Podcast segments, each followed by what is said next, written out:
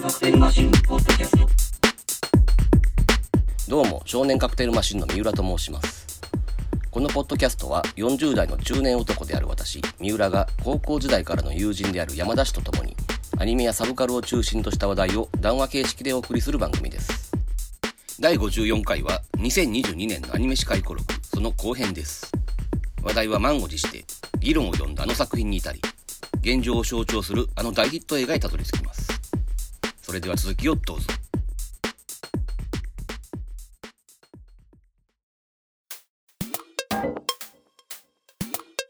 はい、というところで、チェーンソーマンに入りましょうか、そろそろ。 いきますか。多分足りたいこといっぱいあるやろ。そうやね、だからね、まあ言いたいこといろいろあるというか、うん、うんいろんな意見があるのは知ってんだけど、うん。さっきの水星の魔女ってつまらんとか面白いとかいうこと以前に、うん。なんつうのかな、ものすごいこうクールな目で見ちゃって、本当になんか推移を見守ってるだけっていうか、 うん、感情が動かないのね、見てて。うん。そういう意味で言うとね、チェーンソーマンはやっぱり動きっぱなしなのよ。 うん。うん。やっぱこれは好みやったんやろな、いろいろって思うのね。うん。テーマ的にも世界観的にもやろうとしてることがね、うん。あのーまあこれジャンプなわけやけどさ、それも本誌やってんな。俺、第一部からプラスやと思って。うん、2部からプラスになったのかうん。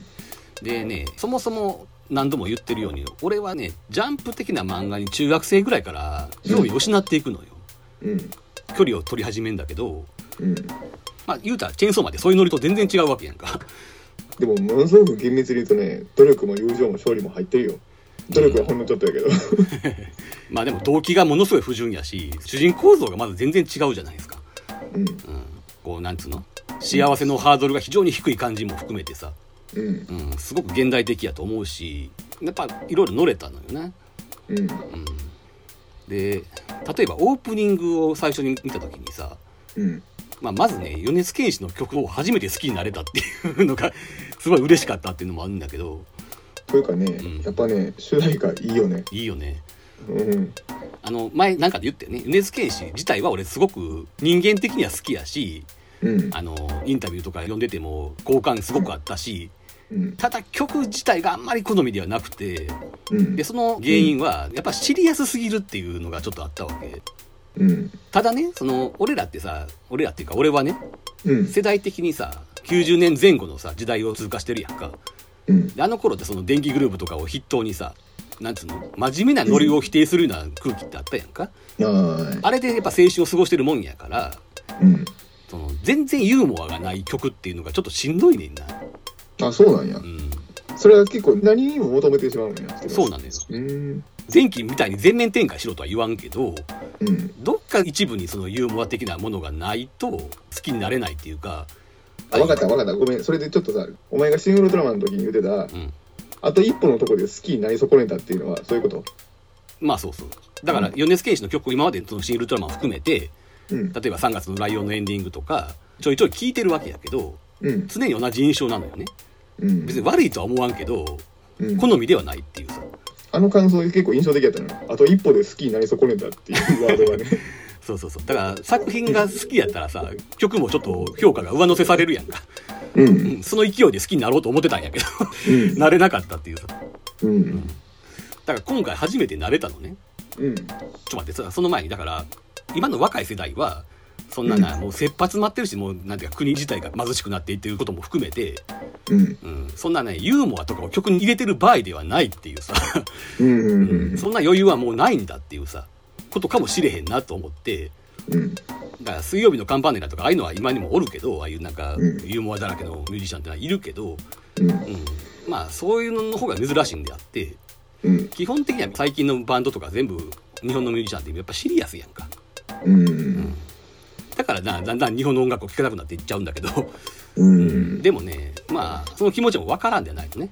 うん。で今回の、えーと「キックバック」っていうそのオープニングのね曲は、まず「モーニング娘。」のサンプリングがあるわけやんうん。あ知らんのか知らん、そこまで知らない。あほんまあれのその最初とか最後に入ってくるうん。 「同僚未来がビューティフルスター」っていうあのフレーズっていうのはモーニング娘。の曲から来てるわけよ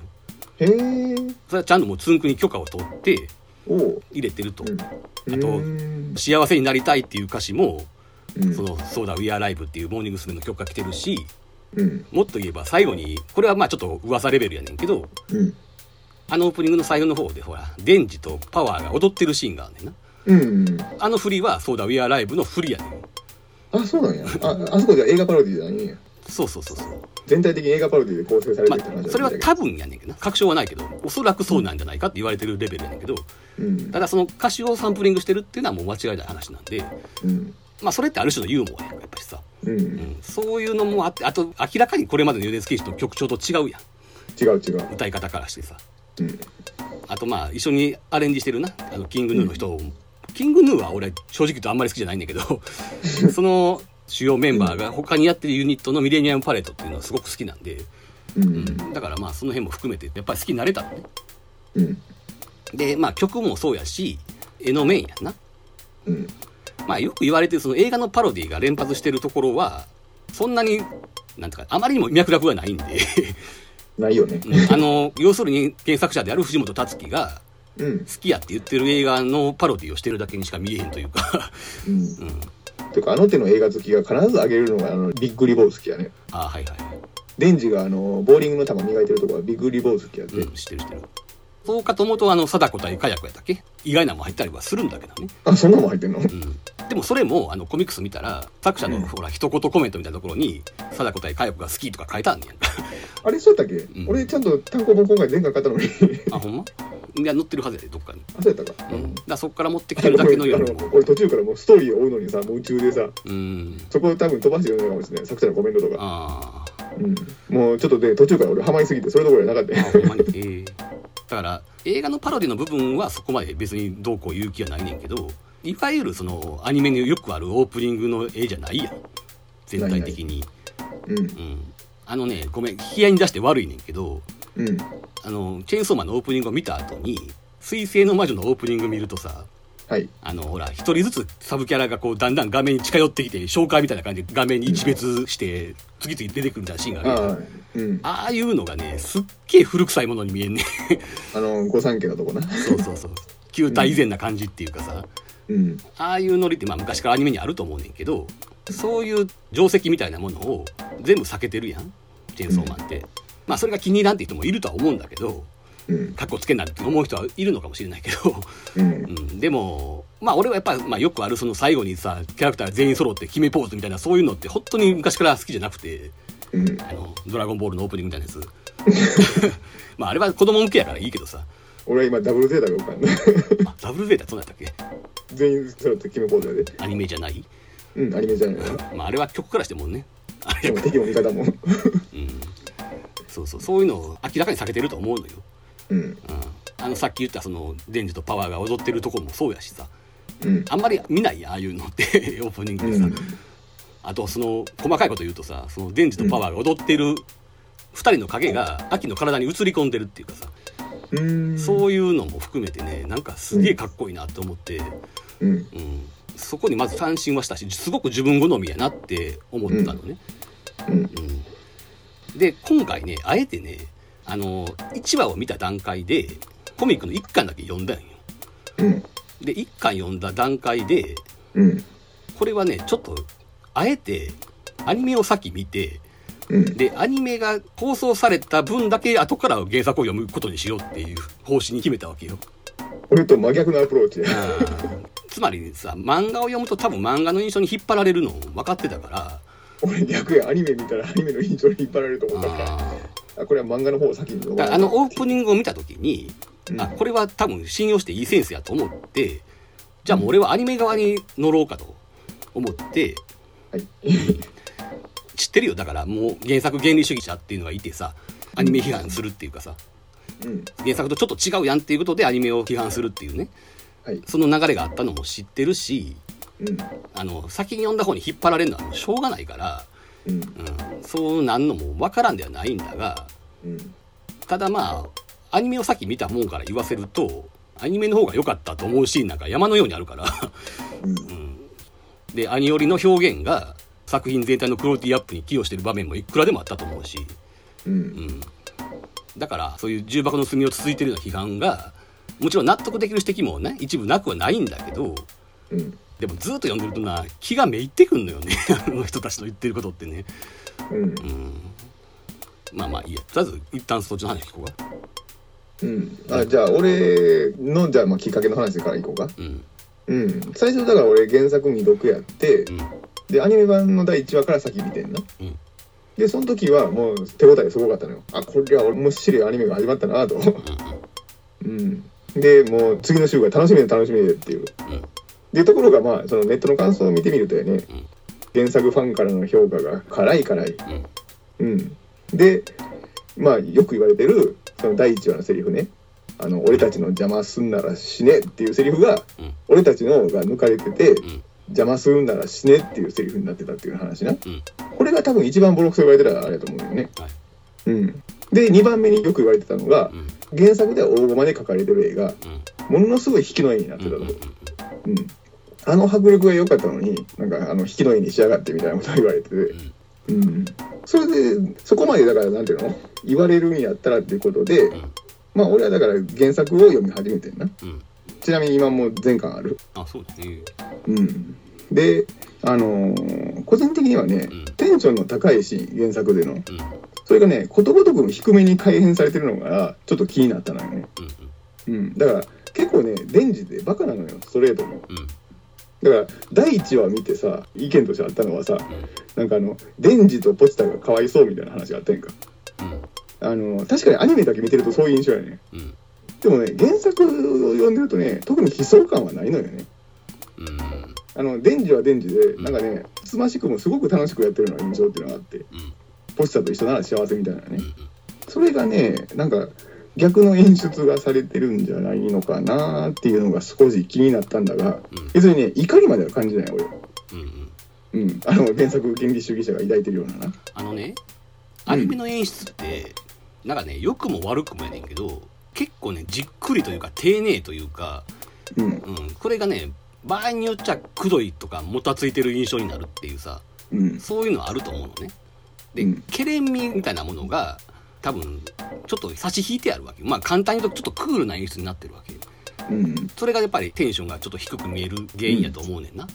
えっ、とな、デンジのキャラ改変すれすれっていうぐらいまでいってるかなとは思うん、うう。んうんうん。わかるよだからつまりテンション高めっていうのがいわゆるアニメっぽい演出って思うねんけどそこがまあもうちょっとクールにしてやることによって実写的な演出になってるっていうさうん。でそれがいい面に出てる時と悪い面に出てる時があると思うねんやんかうん。例えば1話のあの戦闘シーンなんかちょっと悪い面に出てたんやろうと思うねん今にして思えばねうん。最初に見た時あんまり思わんかったけど、まあ、改めて見るとちょっとまあゆっくりしてるなという印象はなくはないわ確かにな、うん。うん、ただそのじっくりなのが例えばそのほら、うん。秋のモーニングルーティンとかさあ、やっぱりそこやねうん。注目すべきは。うん。そういうところでいい面にも出てたと思うしあれはまあほぼ兄寄りなわけやんか、うんう。ん、とかさあとまあ単純にアクションシーンがすごく膨らましてあるとかさうん。なんだっけ最初の方の「コウモリの悪魔」とかえっ、ー、と何だった昼の悪魔やなコンっていうのがあるそうだ。そうそうさっき書いてたとこや。うん。初めてその狐の悪魔が出てくるとこねあの、エヴァ量産機みたいですね。 まあそうか あの辺のアクションシーンはかなり水増しされてるわけよねされてる。うんこれ4話やな、だからアニメでいうところの。 3話4話ぐらいと思うね4話はねう、んあの、一瞬ね、あの、アニメアンチの人がね、黙ったぐらい。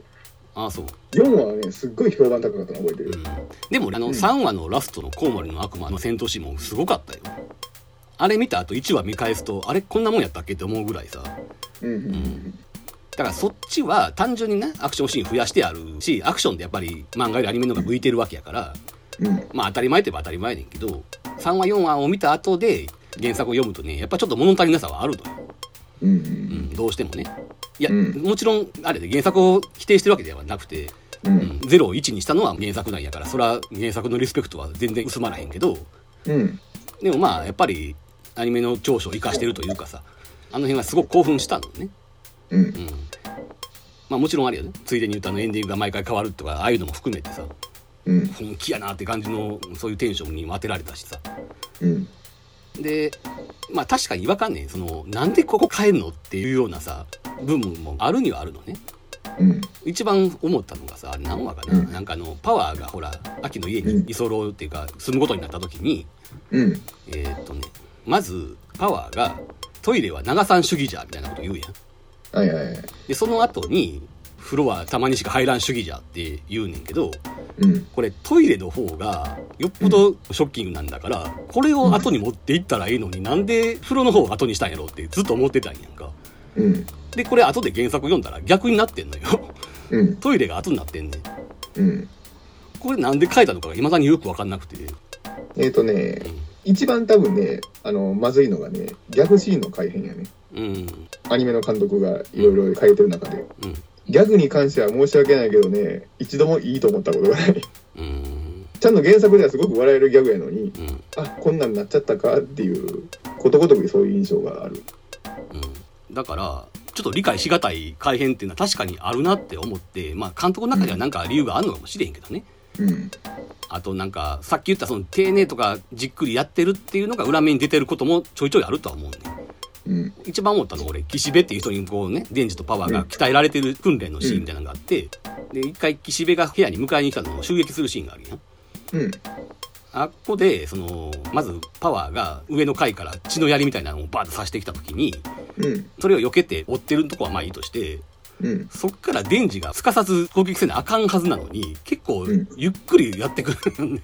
あーそれ同時に来なきゃ意味なくないっていうさその漫画では確かにそんな感じで書かれてんねんけど、うん。なんか満を持して現れるから簡単に避けられるっていうさ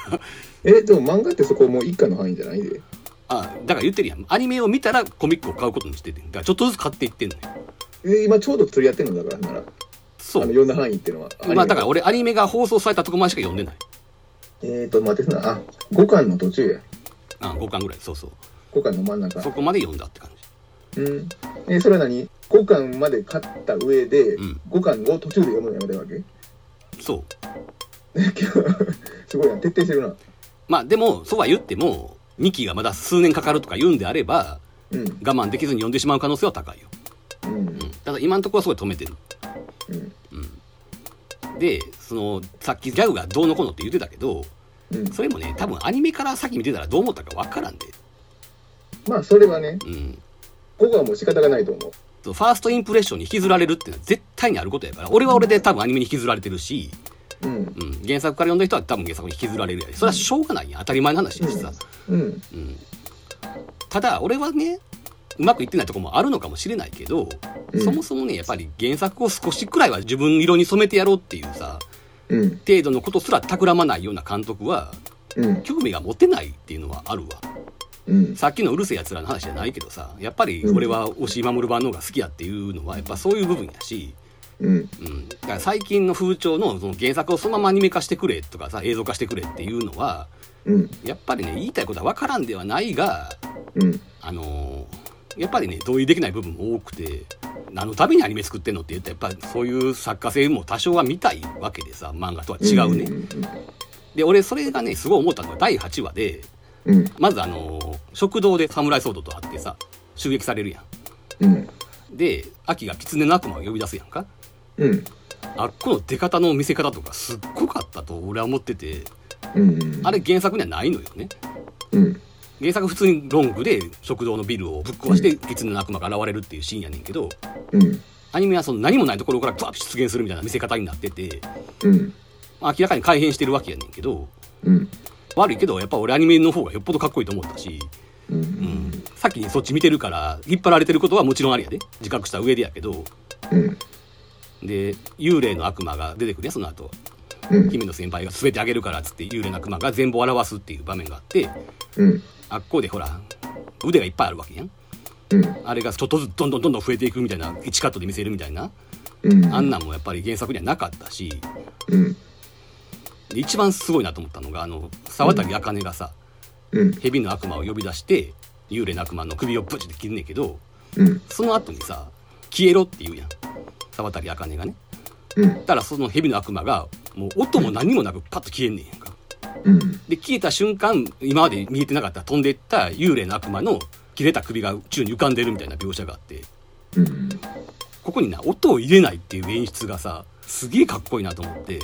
うん。アニメってさ過剰に音を入れがちやんかうん。アニメってやっぱ音が生命力の源やからうん。その声優もそうやし SE もそうやねんけどうんうん、音を入れてなんぼみたいなとこあるからつい過剰に入れがちやねんけどうんこのな幽霊の悪魔がパッと何の音もなく消えるっていうのがすっげえかっこいいと思ってうんでもちろんこれは原作にはないし、まあ、原作では表現できんことやけどな音がないとかそういうのはね、うん、そういうなんかアニメ特有のさうん利点も生かしたようないい場面っていうのはやっぱりいっぱいあったと思うのよ。えっ、とねまず誤解のないようにフォローしとくけど、ん俺決してそこまでアニメを足玉に言いたいわけじゃなくてなうんでねアニメならではのいいシーンがいっぱいあるっていうのも実は同意できるんだよ、うんさっきだから例に出したその秋がさ朝の支度をするシーンあるやんか、うんあれすごく好きなのうんでしかも俺あそこあそこまで俺アニメが先やったのかなうん、むしろ原作にないことにびっくりしてんはいはあいのねちゃんと原作を理解してると理解度高いなんてここっていううん納得の追加シーンやなと思っうんうてんうんこの後パワーが入ってきてそうそうあのそなうんていうのその秋の本来のあの落ち着いた感じのさうん静かなモーニングルーティンが壊されるっていう振りでもあるわけだしな。うんうんはいあとまあだからその姫野先輩があのデンジを自分のところのベッドに寝かしつけるシーンもあそこも確かないよねまあ、あんな丁寧ではないよな。そうそうそうそうそうそう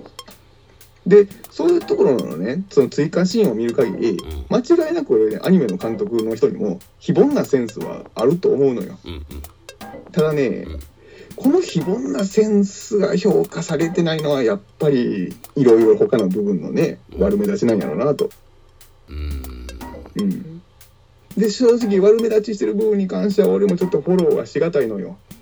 だからあの原作ファンが一番批判されてるあの俺たちの邪魔すんなら死ねっていうのはうん単にね俺たちの引いたことで批判されてるわけじゃないねうん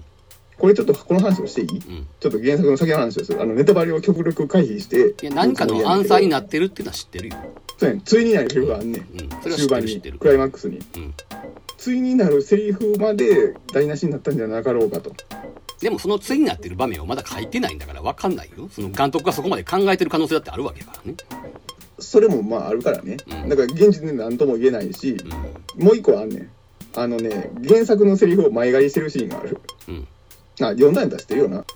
あの侍ソードと戦ってる時にさうん。あの原作ではいきなりもう電車の車両の中まで穴に落ちるやんか電車の上で喋るシーンか。そうそうそうそううんうん。あそこの会話ってね先のエピソードから前借りしてんのよねあそうなん。う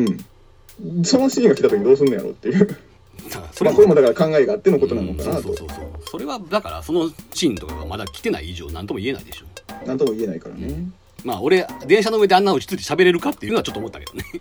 ちょっとね揺れが少ない揺れとかあとあの環境の影響を受けてなさすぎっていえうそもそも声聞こえるっていうあれもあったけどあねのあの距 離でなでもそうは言うても俺もそこに細かい疑問はあんねんであるんだけどもうんやっぱその前のビルの上で戦ってたあの電磁対侍ソードのシーンはアニメの方が全然興奮したしすごくいいシーンになってたと思うし、うんそこもちょっとね引っかかる点があって、うん、あそこでね、あのアニメじゃねデンジがね電車の中の客をねかばうようなモーションに見えへんやんかあれもちょっとね実はね後半の伏線っぽいところがあってうん、あの見せ方じゃ伏線にならんのじゃないかなっていう気がすんねんなあだからかばってるよ腕腕ちぎれるシーンやんかうんうん、あの電車の乗客かばっておいおいおいってやつやそうそうそうそうそう、などうなってないとあかんってこ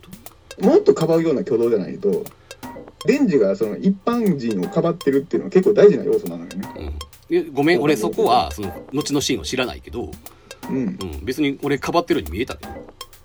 そううん、ああじゃあここもちょっとバイアスかなだからまあ原作を知ってるお互いとは思うんだけどうんやっぱり先に読んだ方にバイアスかかってるとは思うで。かかるのかなやっぱこれはでちょっとそれがチェーンソーマンに限ってはうんちょっと常軌を逸してるレベルでそれを言う人の声がすごくでかくてうんなんかそのツッコミが大きいと思うねんな。うん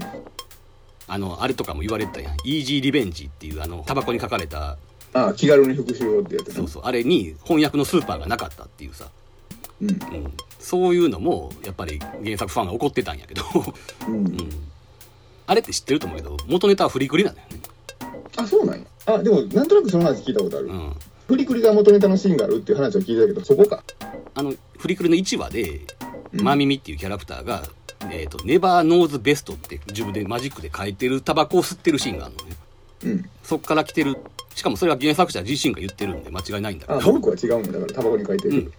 ただその「Never Knows Best」って書いててそれはベストな方法は誰も知らないっていう意味やねんけど、ううんん、別にそれも翻訳入らんし勝手にそんなん後から調べて分かったことやけど、うん、だから別にその翻訳がないからどうのこうのって言われてもさっていうそんなん調べたらええやんって話やし、まあ俺もでも結局うんちょっとでも見えてきたなやっぱバイアスの問題っていうのはちょっとあるでのかないと思うだからお互い様やねそれは確かに俺はそのアニメをさっき見てるから、ううんんアニメの表現がそんなに悪いとはやっぱ思えないやっぱいいシーンもいっぱいあるって思ってるのは自覚はしてるよ、うんうん、だからってさっきも言ったようにあのうん原作の評価が下がることは全然ないから、うんうん、でもそれだけにね溝はこれちょっと深いな思った以上にそうね、うん歩み寄れる可能性はちょっとないような気がする俺うん、解決策というのはまあねだからもう正直無視するしかないなと思ってんだけどそうだねお互いに無視し合うのが一番平和なのかなと、だから変に逆に意識しないでほしいと思ったりもするんだけどねうんうん、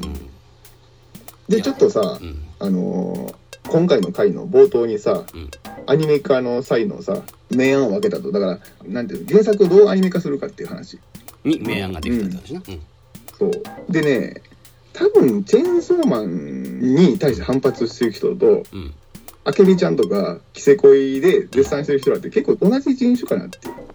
うんうんうんその原作を再現した上でうんきちんとツボをされた再現をした上でうんその上でかましてくるオリジナルっていうのの手腕を見てるとうんやっぱりことさらチェーンソーマンの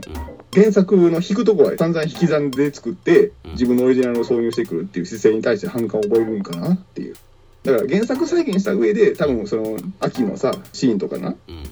追加してたら多分普通に大絶賛されてたんじゃなかろうかとうんだから原作から引き算で作っといて自分の思いついたオリジナルシーンを入れてるっていうのはうん原作に対するリスペクトがないよねっていうのが、まあ、あのアニメに対して反発してる人たちの、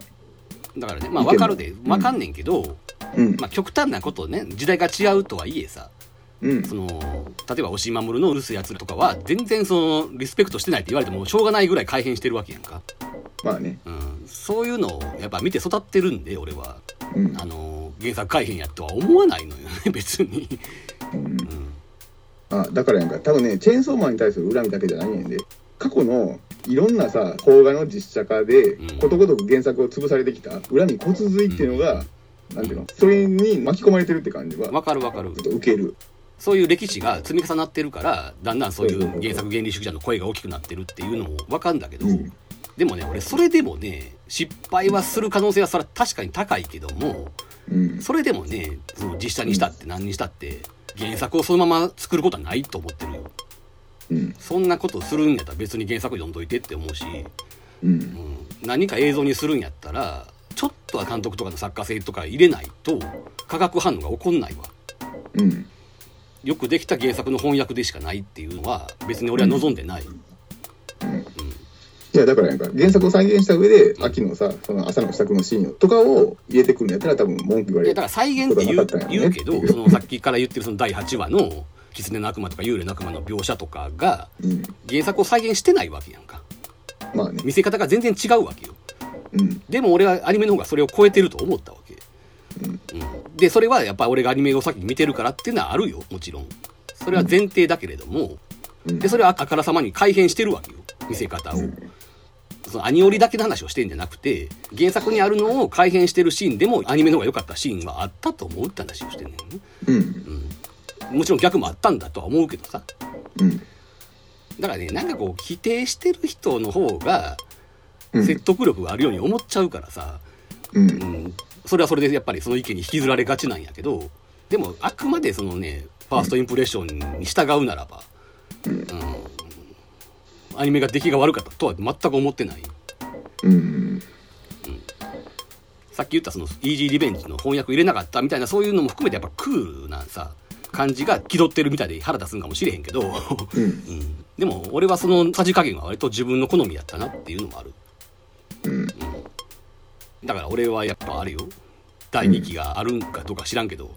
まあこのままじゃ絶対終わらんでしょ何かするでしょ、映画かもしれんけど、うんその続きはものすごい期待してるし絶対見るし、うんあとやっぱりねこのアニメ家族の盛り上がりが異常やったあそれはもう最後まで最後までいやもう最後に行くに従って尻上がりに上がっていったって感じやなうんもう曲とかも聴き狂ってたしさ子供うあん、のキックバックをはじめとしてねエンディングの。エンディングの曲も一部含めてでも、あるわけでしょエンディングの中にもそれほど好きでもないよ。うんそれ あるもちろんあるうん。でもまあ好きな曲が3つか4つぐらいはあったっていう感じだね 少な。いやって言うエけンデどィンねグの 頭数から言ったら少なすぎんだけど、 それいやほとんど j p o p 的なものを聴かなくなった身としてはね12曲中3つか4つぐらいあったっていう結構な打率やで俺から言わせれば3分の1以下やんか。 いや3分の1も当たりやったんやすげえっていう感じやで俺からすると、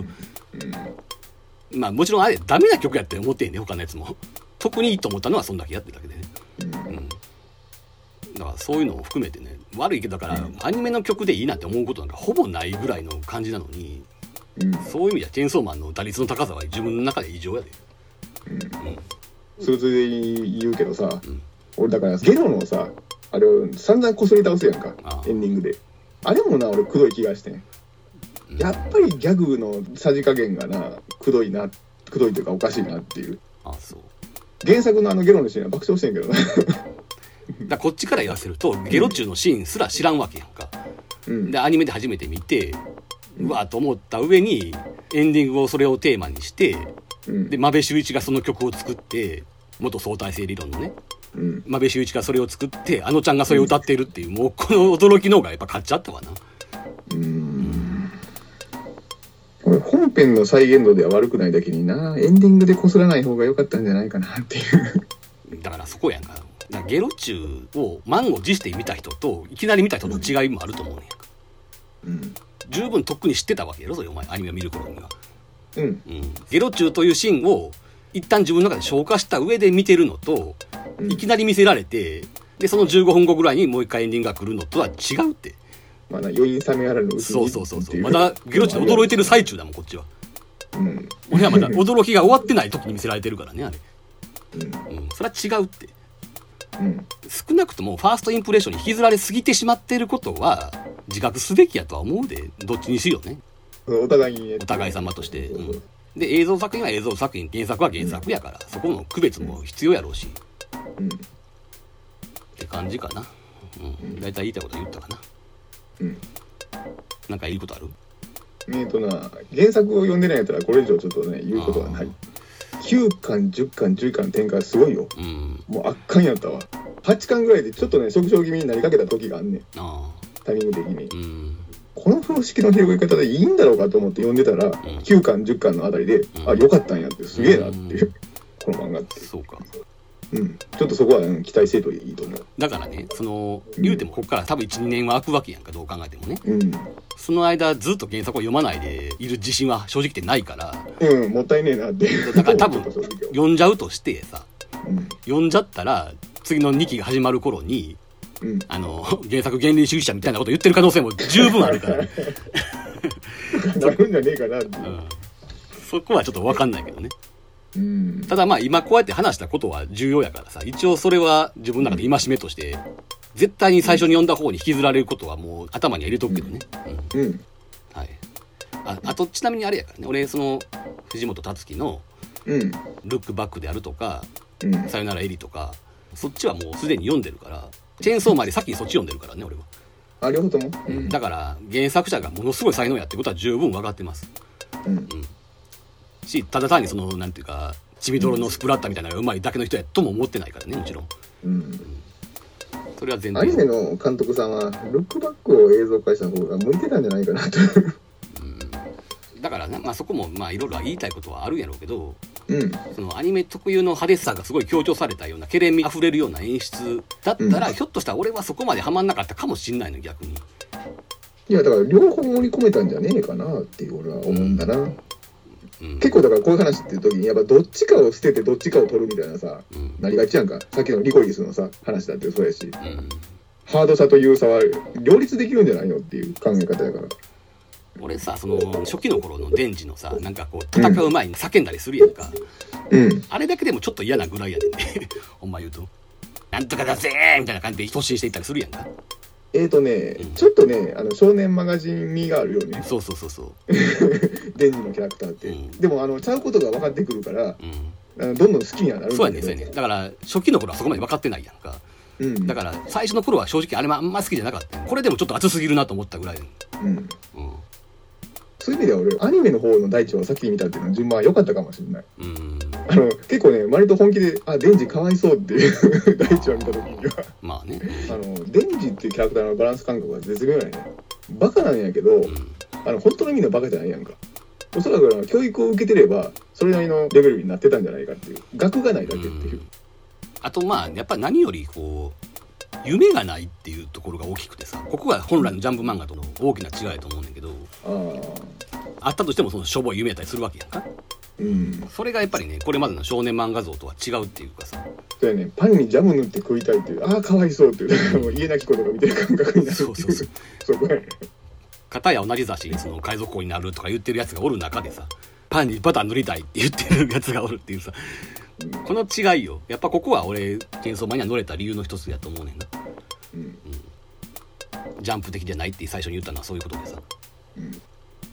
かといってその悟空とかみたいに強えやつと戦いてえみたいなそういう感じでもないしやなうん。僕は大きな違いやと思うなあとまあついでに言うとさこうれん別にチェンソーマンに限らんねんけどうん最近のアニメって作画監督が多すぎるよねえーとね、作画監督が多すぎるっていうのはね、決してね、いい状況じゃないらしいよ。 ああそう状況が逼迫してるっていうことの裏付けらしいね。やし俺が聞いた話。まあまあそれもあんのかもしれんけどうん。そもそも昔のアニメと違ってさやらなあかんことが多すぎるっていうさうん。だから一人じゃ手がとてもじゃないけど回らへんどんな潤沢な現場であっても一人では無理っていうさ昔みたいな素朴な絵じゃもう許されへんからさ、うんう。ん、だからしょうがないかなと思う一方であまりにも多いからさ誰の功績か分からへんっていうか名前も覚えられへんしさ、うん。だからそういうなんかオタク的な楽しみが減っちゃった感じはねうん。あだからさちょっと言うの忘れてたけどさこのマッパっていうね作ってる会社の自社出費っていうのが、まあ、結構大きな話やんかうん。そのせいなのかなんか知らんけど作りがすごく贅沢でしょもう動きとかものすごいわけやんか、うん毎回のようにうん。でものすごいぬるぬる動くしあのほらちょいちょいその戦闘シーンで CG 使ってるわけやけどうん。 CG ってほらやっぱりぬるぬる動きすぎて違和感があったりするわけやんか、うん。うん、でも普段から割とぬるぬる動いてるからこれ CG なのかどうかわからん瞬間が結構あるっていうさうん。だからそのアニメ会社が自分でお金出してやってるっていうさスポンサーほぼ入れずにね、うん。うん、そういうのもやっぱ革命的なことなんやろうしなそこもやっぱり評価すべきじゃないかなと思うんだけどねうん。だって失敗したら全部このマッパの責任になるわけだからねそうだ、だからもうシャムかかってるなっていう感じではあるんだけどな。だからまあもちろんな原作が有名なやつやからその失敗しないだろうっていう前提でやってるとは思うけどねうんで、社運をかかってる企画に、そのアニメーター上がりの新人監督を起用するなんて思い切ったことするなっていう。そうそうそううん。でほらつまり制作委員会にするとやっぱり文句言ってくる人が多いっていうことがあるわけやんかだかうんら。結果思い切ったことできないっていうさそのグロシーンとかもそうやしうん。俺あれとかやっぱ驚いたもんねパワーがあの鳥の首をちぎって吸うシーンとかさうん内臓がぐちゃぐちゃよりもそっちの方がよっぽど驚いたっつうかさあれも原作にないシーンなんだけどね、うん。うん、あの鳥の首を吸うシーンはあんねんで血を吸うシーン自体はあんねんけど、うん。アニメはそれに加えてちぎれた首をブトッて落とすシーンがあったりするわけようん。こういうのもその制作委員会でやってると止められたと思うんだよね、そうよな。う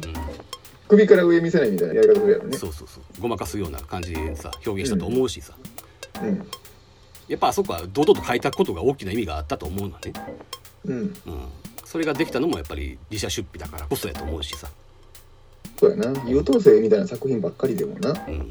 そうやね。結構だから今日は優等生が多かったからな。うん原作アニメ化には。そうそうそうそう無難なものにはしないぞっていう意気込みでもあるし、う。うんん、そこはやっぱり評価したいなと思うけどね、う。うんん、優等生の良さもそれはそれであるんだけどね。まああいるっぱい俺今日語ってきたし、それ。まあ、わかるよわかるけど、そろそろそういうのをぶっ壊すのも見たかったっていうのもあるしな、 うん。うん、なんつうか良くも悪くも完成度だけ上がっていってさうん。こうクオリティやねんけどももうすでに驚きやないみたいな状況になって久しかったからさ俺は、ああ。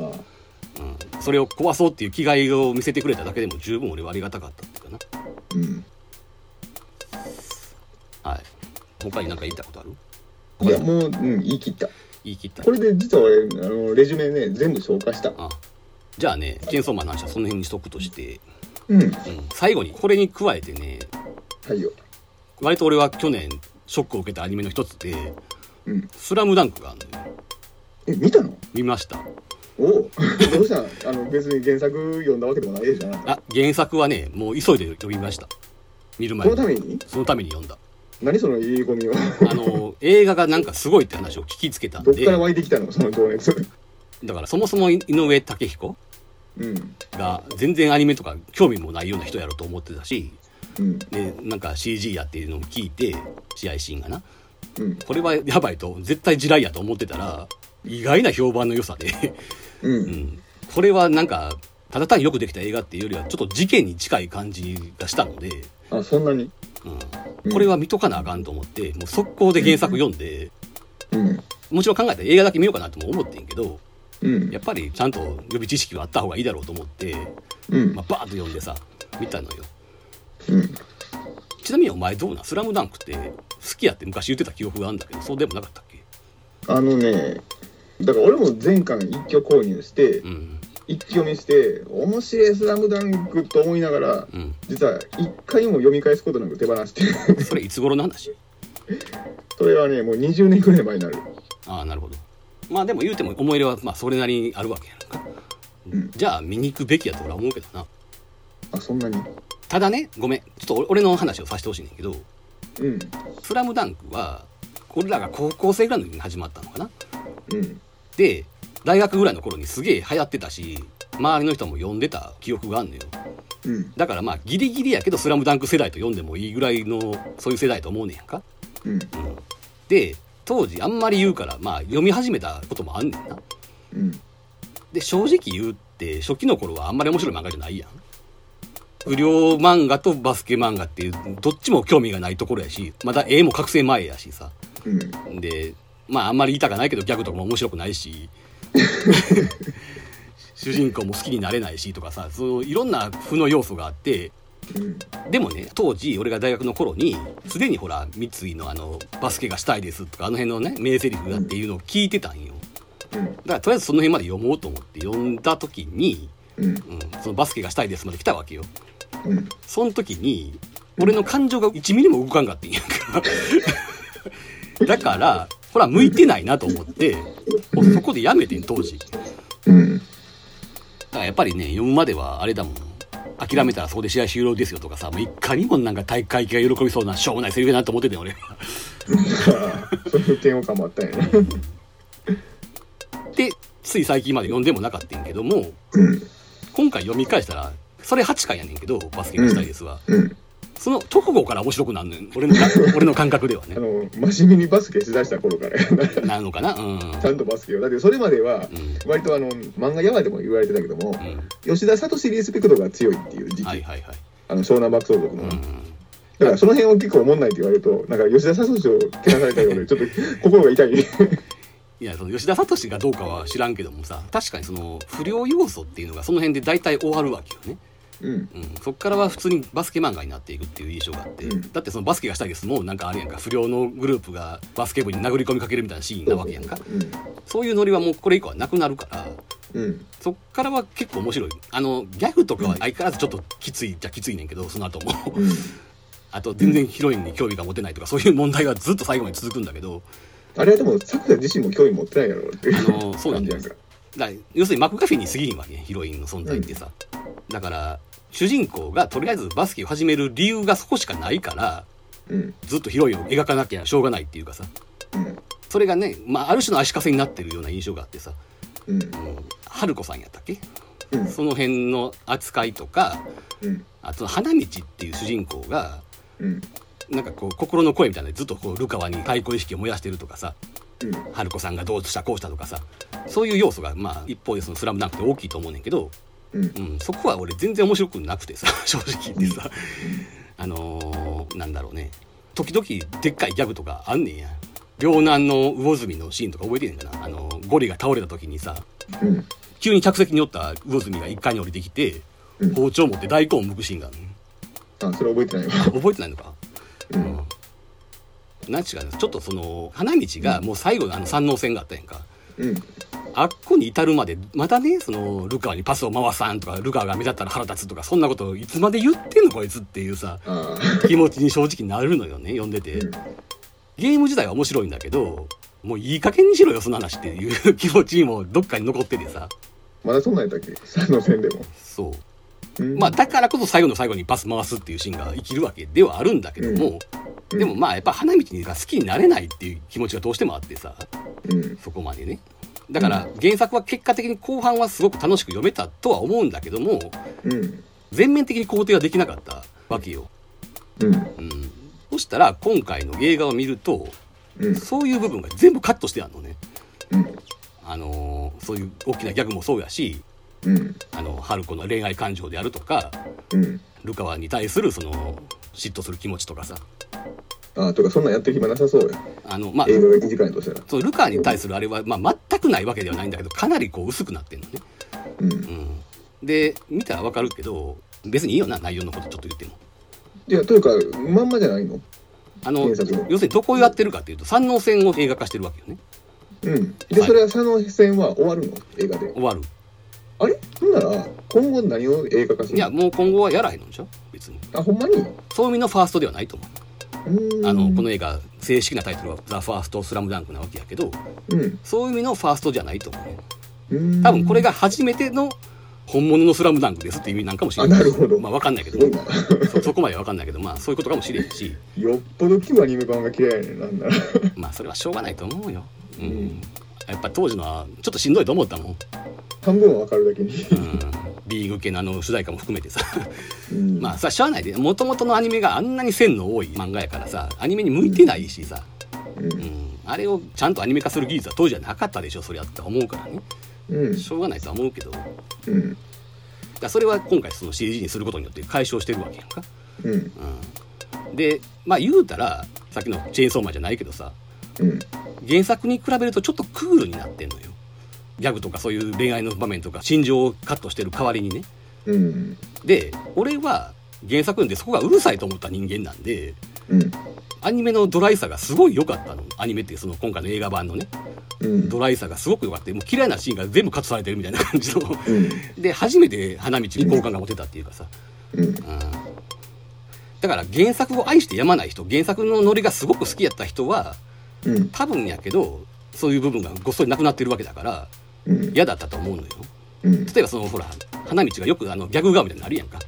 うん。三頭身ぐらいになったりするやんかああいうのもほぼないのね、まあ、全くないわけじゃないんだけどほぼないのねうん。で有名なお前が原作読んでるか知ってると思うけどうん。ほら背中痛めたっつって春子さんが降りてきてさうん。そこでほら花道が告白っぽいことをするシーンがあるうん。やん、うんああいうのもないのようん。まあそれはここまで描いてないわけやからさその春子さんへの気持ちみたいなものを全く描いてないわけやからいきなりあんなシーン入れたらそれはおかしくなるやんうん。うん、だからしょうがないしで俺は別にそこのシーンが好きだったわけでも何でもないのでむしろない方がいいと思ったぐらいやねんけどうん。ただまあ当時の原作ファンはそれはまああのシーンとかあのセリフに思い入れがあるんやろうからうん。あれがないやんダメやんってなったと思うねんやんか、うん。うん、だから本当にね一言で言ってすごくドライなのよあのうん本当に試合を見てる感じなのようん。ただ試合っつってもその本当にバスケの試合の中継を見てるわけではなくて当たり前だな、そりゃそうだ。うん、そのカット割りとか見せ場を強調したりとかさ、あとスローモーションがあるとかさ音の演出とかさうん。そういうなんか漫画でよくあるやんあの一人がすごいファインプレーした時に他のメンバーがさ、驚くような画面がバババってなんかコマのように入るようなあるやんかそういうの、ええ、うん。ああいうのを駆使してるしあんなね、だいぶコンセプトが見えてきた、俺が聞いた話を照らし合わせて。ああそうだから、本当にバスケ映画を作りたかったんやな。そうやねあのバスケがすげえんだっていうことが言いたい映画やと思う、うん。一言で言ってで、俺が映画にちょっと興味が湧いた話でね、うんあの、スポーツ的な観点から見て、うん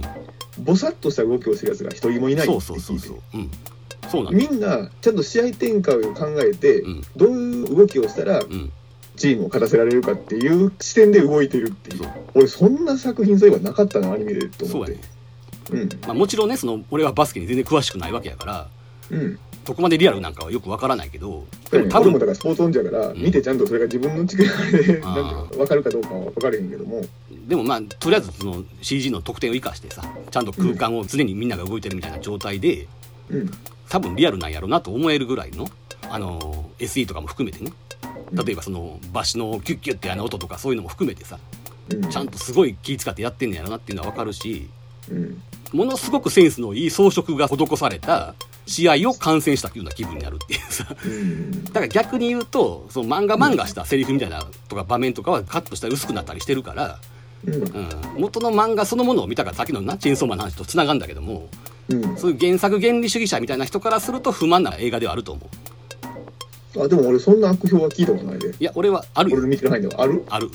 えーあるけど多分それはそれで別に間違ってるわけじゃないとは思うんだけどもうんただ気持ちはわかるけど彼らの言う通りにするとね多分ね彼らは満足したとしてもうんおそらく彼ら以外の観客の訴求力は薄まっていくと思うううんん、あれもこれも入れろってなると言っても一元さんみたいなものも相手にしてるわけやからうんその急にそのヒロインに告白みたいなことされても困るわけやんか うんあのさっき言ったその両男の魚住の場面もカットされてんねんけど、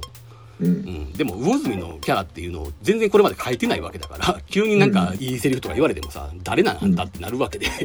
ううんん、あとさっき言ったその大根を剥くシーンっていうのをちょっと漫画漫画したシーンなのよだって試合会場で包丁出してんねんでこれギャグで済ませれんのこのシーンっていうさうん無理や無理や無理やそれはただまあ原作が好きな人は多分そこも好きなんやと思うから安易にカットされたらそれはショックなんやろうとは思うねうんでもねちょっとこの映画驚いたあの、うんアニメの表現としても驚いたしうんあちなみにあれやでずっと試合してるわけではなくてうん間にしょっちゅう回想シーンが挟まれるのねうんその辺の話はいろいろ聞いてますうんだから原作にはなかった宮城亮太の過去の話が、まあ、一応亮太がそのメインのキャラなんで今回はうん亮太の過去が挟み込まれるっていうねうんそういう構成になってるんだけどでそっちは基本的には手書きで書かれてんねうんあの、まあ、バスケシーンとかは CG やけど、うんうんまあ、手書きも多く使われててだから、うん、その予告編とかでチラ見するとうんちょっと CG っぽさが気になるかもしれへんけどうんあの全体通して見るとね結構圧倒されると思うでうんいわゆる最後の20秒やったっけあの原作知ってる人やったら分かると思うけどさうんあそことかも俺もう震えてたもんね見ながらもうんだからよう言われるけどさその今までの CG アニメってさうん基本実写に近づける方向やったやんかうんあの「トイ・ストーリー」とかにしても実際にあるおもちゃに近づけていくっていう方法やからどっちかが実際に近いわけやんうん例えばそのディズニーとかも含めてうんリアルな人間ではないけどリアルな人形みたいにはしてあるわけやんかうんだからアニメっていうよりは実際に近いわけやんうんただそのスパイダーバースは違うかったやんうんアメコミをなんとか動かそうっていうさ方向の CG やったから、で今回の「スラムダンクはそれに近いと思うな、うんうん、でえっ、とね「ドラゴンボール」のさ「スーパーヒーロー」って映画が去年あってうんあれも全編 CG だったんだけどうんまあ「ドラゴンボール」ってさちょっと前の映画から割と CG を多用し始めてんだけどえっと見たのああうんまあ一応見たあのいろいろ見てるないやこれは子供が見てるから横で見てただけなんであんまりちゃんと真剣には見てないんだけどねうんただ傍から見た限りではやっぱりねバトルシーンはいいねうん動きが速いシーンは CG でも全然大丈夫なんだけどうん地味な芝居はやっぱ CG しんどいねんやんか、うんうん、普通の会話シーンとかなうんだからな「スラムダンクはそこはちゃんと手書きになってるわけようんそこのな CG と手書きの配分もすごく良かったっていうかうんだからねすごくいい経験したなっていう感じが あったんですよねあのー今時のアニメの作り方はこうだからっていうのに忖度しないのがプラスに出てるんだよねあの制作組織だから原作者自らなんでしょっていうか監督がそうなのようんだから忖度しないのがプラスに出てるっていう感じそでうすそかうねそうただまあこの手法がね他の映画にも使えるかって言われるとまた違うけどねうんうん、一回限りの手法かもしれへんけどねうんでねちょっとねその「スラムダンクはすごく感動したんだけどうんなんか最近のさ特にそのジャンプ系の映画って多いやんうん鬼滅にしてもさっき言った「ドラゴンボール」にしてもあと呪術廻戦の映画とかあったやんかうん呪術廻戦ゼロがうんまあこの辺ってすげえヒットしてるやんう「んスラムダンクもものすごいヒットしてるやん今なうんでもなんつうのかななんか最近さワンエピソードだけ映画化しましたみたいなやつがすごく増えてんのよねうんあの昔で言うとさ東映漫画祭りみたいなもんでさうん別に全体の対局の話じゃなくて全体の流れのほんの一部だけをワンエピソードを映画化しましたっていうさ、うんうん、ただ東映漫画祭りと違うのはこれが歴代興行収入の上位に食い込むぐらいヒットするってことやねんなうんだからねなんかな、うんここまでそういう映画がヒットするとさうんほらその21世紀編の回顧録でさ話したやんみんなこう快感原則に従ってアニメを見るようになってきてうんアニメは快感を得られるし楽やからみんな見に行くようになったっていうさうんでちょっと難しそうな映画とかは全然ヒットしなくなってきたっていうねうんだからさそのワンエピソードだけのしかも知ってるキャラクターたちの言うたらバトルを見たいだけっていうかさもうドラゴンボールなんかほんまにバトルしてるだけみたいな映画やったりするからうんでその時の回の敵キャラみたいなやつがおってさ物語どうこうでそのどうやって敵を倒したかだけの話みたいなさうんそういう映画ばっかりがヒットしてるみたいな感じになってきてさ うんあのジャンプ映画って大体そうやんうん多分見てないけど「ワンピースとかもそうやと思うねんけどうん「ワンピースの映画って今までも作られてるわけだしなんで今回だけそんなに急に大ヒットしてるのかようわからんねんけどまあ出来がいいんかもしれんけどさうんうん、なんかそういう映画しかヒットしなくなってきてないかなっていう さますますなんかこうなんつうの楽な方向って言っちゃったら言い方悪いけどうん物語が始まっていろいろ起伏があって最後にちゃんと結末があるっていう映画じゃないわけよ。うんまあ「すずめの戸締まり」とかはそういう映画やねんけどさ、うんうん、なんかいいのかなっていう気持ちはちょっとあるんだけどね。うんあの、呪術廻戦ゼロとかも見てんけど、確かに作画とか演出はもうすごいねん。それは人気出るわなって思うねんけど、うんで、まあ、もちろんな話の中で緩急みたいなものはあるんだけど、でもまあ言うたらワンエピソードやし、うんそんな深い話ではないわけよね。うん評判はよう聞いてるようん。すごいなっていうすごいねんけど、さっき言ったみたいな、そのずっとクライマックスみたいな展開やし、うんで、なんかね、ちょっとわからんような単語が出てくると、すぐに回想シーンとかでそういうことを説明してくれるみたいな、そういうすっごい親切設計なのよ。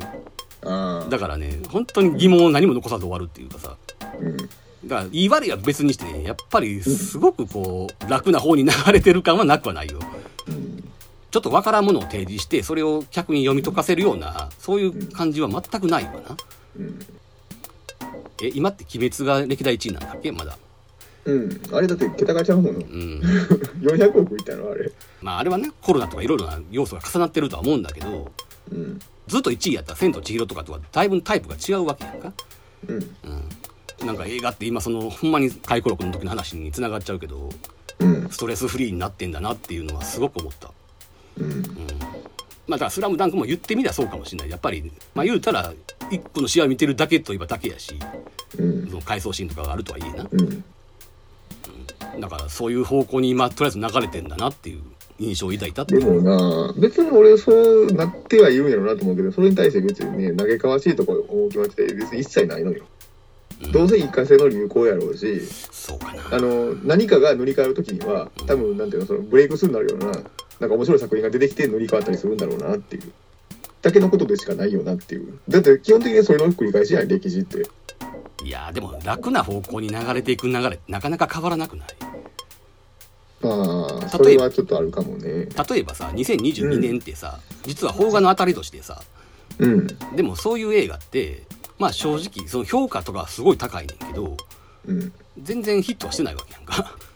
うんだからな、そういう映画を見るべきだとかっていうのもなんか心理臭くて嫌なんやけど。うんうん。だから今かつてないぐらい邦画の話ってしにくい時代よねものすごい逆風が吹いてる印象があるし、でもね、本当にあるよ。映画好きの話では、去年はむしろ邦画の話が出てこないレベルで邦画の当たり年だったの。オタクからは大怪獣の後始末がどんだけダメやったかって話しか出てけへんけどキングウルトラマンが良かったの話とそういうネタみたいな感じのやつばっかりは話題になるけど、うんそうじゃなくて、ちゃんと出来がいいやつがいっぱいあったのに、その話に全然ならへんっていうな。うんうん。で、確かにその地味な映画なんよ。さっきから言ってるそのジャンプ系の映画とは真逆やわ。うんうん。まあ、それなりの言っちゃ悪いけど、忍耐力もいる映画やし。うんだからその真逆の映画ばっかりが、まあ、しかもアニメっていうねそのみんながこう、うん快感原則として快感を得られるものとなった今うんそのアニメ自体がもうそういうものなのにそれプラスお話もそういうストレスを感じなくなってるっていうかさ、うんうん、しかもこの流れはそう簡単には変わらん気が俺はしてるんだけどな。うんでこうやってなんか批判一辺倒にしようと思えばできるはずなんだけどでその中で「スラムダンクみたいな傑作も出てきたから一概に否定もできなくなっちゃったっていう さそういう現状やねんけどな俺の中で。うんうん、だから例えば「チェンソーマン」とかがうん次のね第2期があるかどうかは知らんけど、うん例えばその「鬼滅」みたいにさその前にワンエピソードを映画化しますみたいなことだってまあ可能性としてあるわけやんてか次のエピソードをね映画化ってあり得る話だと思うわチェーンソーマンやろうん。だからそれって結局俺が今言ったようなそのうん無限列車編とかと一緒なわけやんかだからそうなると当然俺も見に行くわけやしうん。全然そのこういう映画を見に行ってる人をバカにしてるわけではなくて自分の好きな作品がそらワンエピソード映画化されたらそら行くようん。だからなんか変な時代になってきたなっていう印象自分もその一員ではあるんだけどねうん。だから逆に言うとその「すずめの戸締まり」みたいなちゃんと一本の映画として成立してるものっていうのがむしろ珍しく思っちゃうぐらいさ他の映画が普通の映画の体を成してないっていう、うんうんっていう時代に突入したなって感じやねうん。だからね今年ってほらあれでしょ宮崎駿の新作が来るわけでしょ、あ、君たちはどう生きるか。うん、まあどういう内容かは知らんけどさうん。映画らしい映画がどう受けられるんやろうなっていうねうん。言うたってやっぱり風立ちぬからだいぶ経ってるわけだからねうん。まあそれはヒットはするやろうけどどのぐらいするのかっていうねうん。俺でも下手したら作品より現象の方が興味あるかもしれない。まあもちろんそれも込みでな今話してるのはむしろ現象の話だからねうん。現象としてどういう受け入れられ方をするんだろうっていうさうん。すごく興味があるうん。そこはちょっと楽しみやけどなうん。まあ俺の言いたいことは全て言いましたうん。あ、だからスラムダンクがじゃあ目玉だったよな。 「スラムダンクを通して最近のアニメ映画がそういう方向になってるなって話をしたかったわけうん。まあだからこれ21世紀編の続きになってるんだけどねうん。だからあの時はなんかむしろ嘆かわしいというかさその批判めいた意味合いで言ってんけどうん。今回はちょっとそれとはニュアンスが違っててそっから傑作も出てきたし、うん。うん、やっぱり自分もそこに乗る気持ちもわからんではないというかさ、う。うんん、っていう意味でちょっとやんわりやけどこう肯定的なニュアンスも含まれてるっていううん。かはいそんなとこですか、はいだね。うん。まあね今回みたいな1年に1回やるとかこのアニメの雑談会をねうん。まあそういうわけではないよねもともと今回だってするつもりはなかったんやけどうん。割とその2022年がさその、うん見てるアニメが俺としては多い方やってんなうん。でまあそういう一部はすごいハマったやつもあったので急遽やったわけでこれを毎年しようって思ってるわけじゃないんだけどというかね、正直ね、もうあんまりやりたくない。 ねまあね、一回でね、複数の作品取り上げるというのはね、ちょっとしんどすぎるう。ん、まあ確かにないやだからもちろん毎年するわけじゃなくて、う、うんん今回はまあねちょっと語りたいのが多かったんでうんはいうん。という感じで2022年分は大体語ったのでこの辺で一旦終わりますかはい。いいよねあ、いいよ。はい。ということで、えーお相手は少年カクテルマシンの三浦と、えー山田でした。ということで、えーさよなら。はさよなら。い。うん。終わるんですね。G レコを紹介してないのに。